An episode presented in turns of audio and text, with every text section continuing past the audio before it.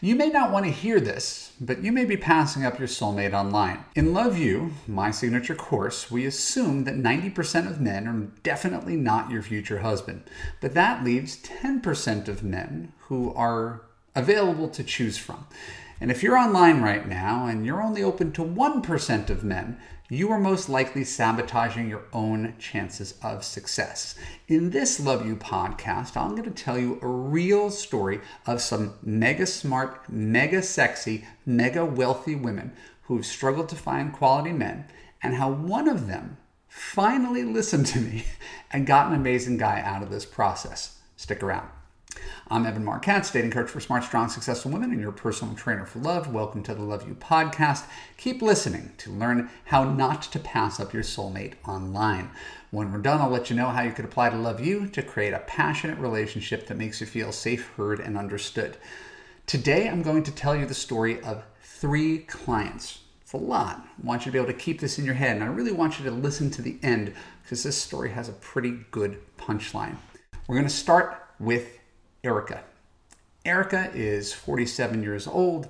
She is sexy, single mom, self made millionaire, very typical of my clients.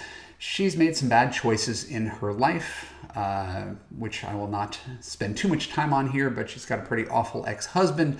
She was having an affair with a married man for the first X number of months we were working together, but Love U has seemed to have cured her of her bad man habit. The problem is not her bad men, it's that she can't seem to find a good one. I'm sure you could identify. So, since she's my student, she goes through the Love U course. She gets to week seven of the course about online dating. And she tells me that even though she's following everything I tell her to do, there is nothing going on. Zippo. No one's writing to her, can't find a single guy to date. That's her story, and she's sticking to it. And so armed with as much life experience as I have, I ask her, gently, of course, is this, there is no one writing to me, a feeling or a fact?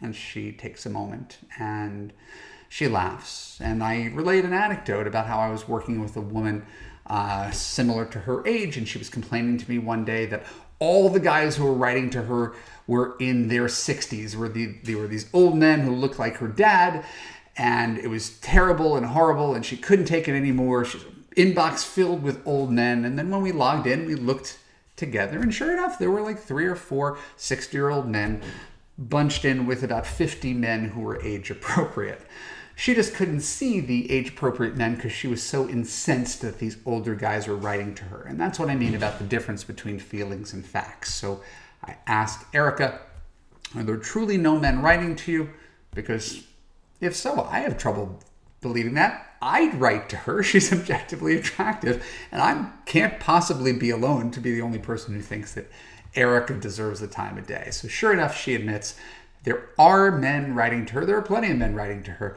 It's that she's not giving a chance to any of them. Hold that thought. Now I'm going to bring in the story of two other clients. Rose has worked with me twice. First time was 10, 11 years ago. She's in her mid 50s and she dated her yoga instructor. I nudged her toward not dating men who also had private jets, and she ended up dating her yoga instructor, and it was a decent relationship. Turns out the yoga instructor was a single dad, he was too busy for her, but it was a win. Um, but after coaching, people tend to revert back to the mean. They can't always keep these concepts going. And Rose ended up in a relationship with a guy who turned out to not be a very good guy. She spent seven years with him. I mean, we'll say it was a dissatisfying relationship, but I don't think that begins to describe the dysfunction. She spent seven years wandering in the wilderness after we were done coaching. She was really humbled. She was really sad. And she came back to me and said, Okay, Evan, now I'm ready to try again. And even though we signed up for coaching, she signed up for a year, she was still the same old Rose. And she's a CEO, and CEOs generally do what they want. You could stand there and give advice, but they're going to kind of go their own way. And Rose got into a long distance relationship, which I never really condone with some guy. And even though I said she should break up with him, she stuck with him. And it took her four months to arrive to the conclusion that maybe she shouldn't have started this thing at all. And that's our relationship. We have a really close relationship. We share, we go deep, And I kind of give advice and keep my fingers crossed that one day some of it is going to be taken. Well, 10 years into our working relationship, Rose still hadn't put up an online dating profile, even though I paid for professional photos, even though I wrote her profile myself. Simultaneously, while I'm working with Rose, she introduces me to her best friend, who's a lot like her. Right? Smart, strong, successful in her 60s, extremely high standards for looks and wealth and sophistication, can't seem to find anybody. So I'm working with two close friends simultaneously, similar demographics, similar temperaments. Right? Very, very picky, and I understand they have the right to have high standards. And we go into her Match.com account, and I validate that the pickings are slim. This isn't just something that's in her head. Right? It's it's real. And after months of back and forth with this client, Caroline, I revised my cardinal rule. My cardinal rule is that, hey, 90% of guys are worthless. Give a chance to 10% of guys. It doesn't mean you're marrying 10% of guys. It means you're putting them on your, your likes list. You're sending him an email. You're engaging in a dialogue and seeing how he shows up. If you give a chance to 10%, I think you're in business for Caroline because she's so particular, she's so special, she is in rarefied territory. I said, I'm going to forget my rule. Don't worry about 10%.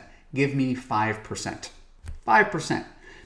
That's pretty fair as a dating coach to say you could reject 95% of guys, scroll through 20, ignore 19, right, and agree to match with 5.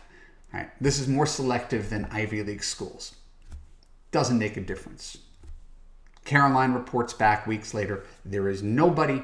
The only story she could tell me about her love life is that she had a great conversation with a gay guy at a restaurant. That's our highlight.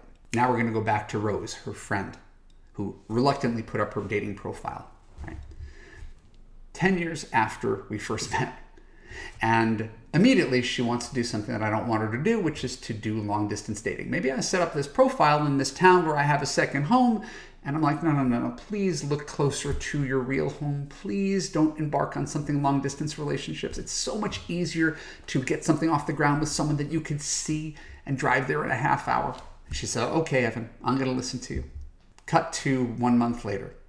And the first guy that Rose met is cute, smart, curious, very interested, consistent. Guy is all but acting like a boyfriend probably is acting like a boyfriend, but Rose is a little bit hesitant. So, first shot out on Match.com after a decade of begging her, Rose pretty much has a boyfriend just by dating the Love U way. But here's the kicker here's the reason I tell the story. Rose's guy, the guy who's almost her boyfriend, also wrote to her best friend Caroline. But Caroline ignored him, well, because you know, there's no good men available in their 60s in her area. So basically, Caroline passed up an amazing guy who is actually, objectively, really bright, really cute, never even gave him a shot, never even responded to his email. And while she, I've talked to her about it, she's not walking it back. She doesn't exactly know why she passed him up. She knows she passed him up. But Rose, the client who did get him, never would have seen him at all unless I insisted that she date online despite her reservations and stay open to 10% of men. So, this is the story I bring back to the client I began with, my multi sexy multimillionaire client, Erica. She's not wrong when she goes into her inbox and says there's nobody. Most men aren't a good fit for her. But if she can get online for a half hour a day to scroll through guys and screen in and just manage to exchange a couple emails and texts with 10% of men, she's going to at least have the opportunity to find a diamond amidst the rough. This is the same diamond that Caroline passed on. Rose got him. Right? That's pretty powerful if you ask me. So all the women I'm talking about are objectively beautiful, intelligent, big hearts, wealthy, extremely high standards. If these women can find guys online, don't you think you can as well? Join me in Love U, and I will help you attract the best guys online right now.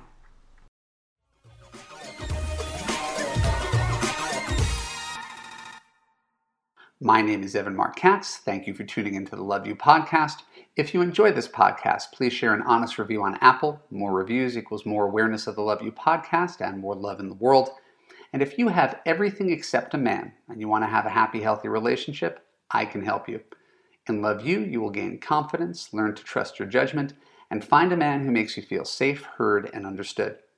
Go to www.evanmarckatz.com and click to watch my free video.